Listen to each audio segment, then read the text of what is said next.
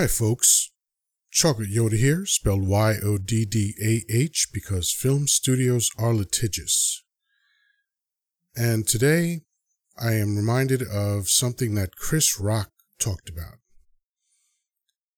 Uh, this was probably about 20 years ago, but he said that there's a difference between being wealthy and being rich. And at that time, he used Shaquille O'Neal as an example, but I'll update it a little bit. Let's talk about LeBron James. LeBron is rich. The guy who signs his check is wealthy.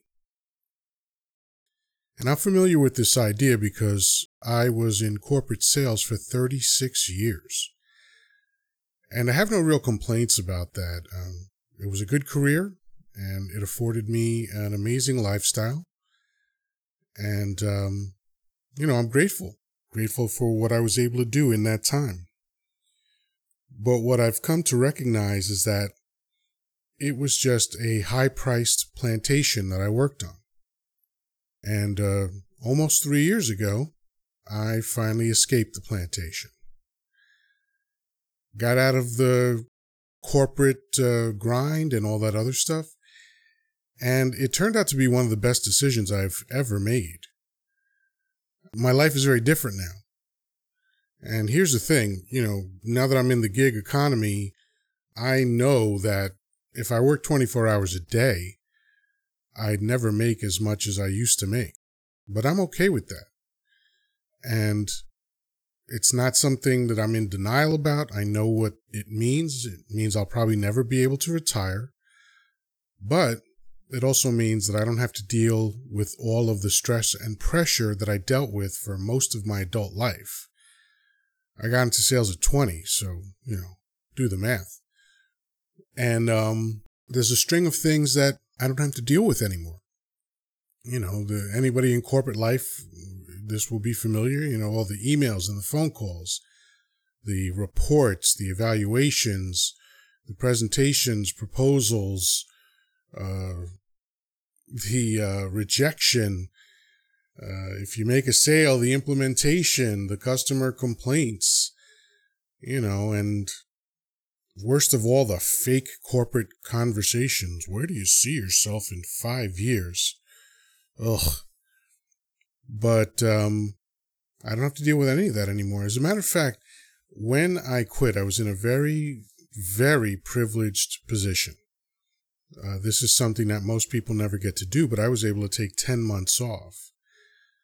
And uh, I, I truly understand how fortunate I was to be able to do that. Um, I remember probably about a month or month and a half in, something like that.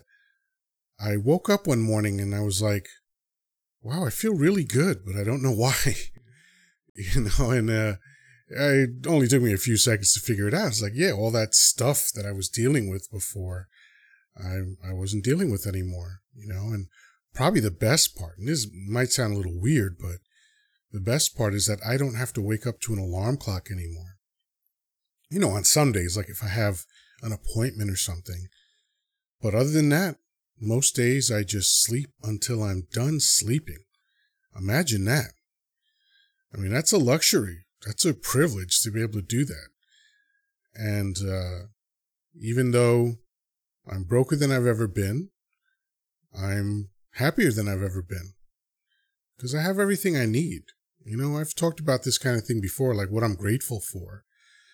You know, I sleep indoors. I eat every day.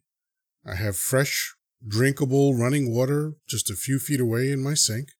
And I'm such a snob that I filter that stuff just to just to be extra first world about it, you know? So I don't sit around thinking about what I'm not going to be able to do or what I don't have or anything like that. I just focus on the fact that all the most important things that money can't buy, I have, and I have them in abundance. So I'm, uh, I'm glad to be a uh, freed slave or an escaped slave, I guess is probably a better uh, description. So that's it for now. Peace, love, and granola. Talk to you soon.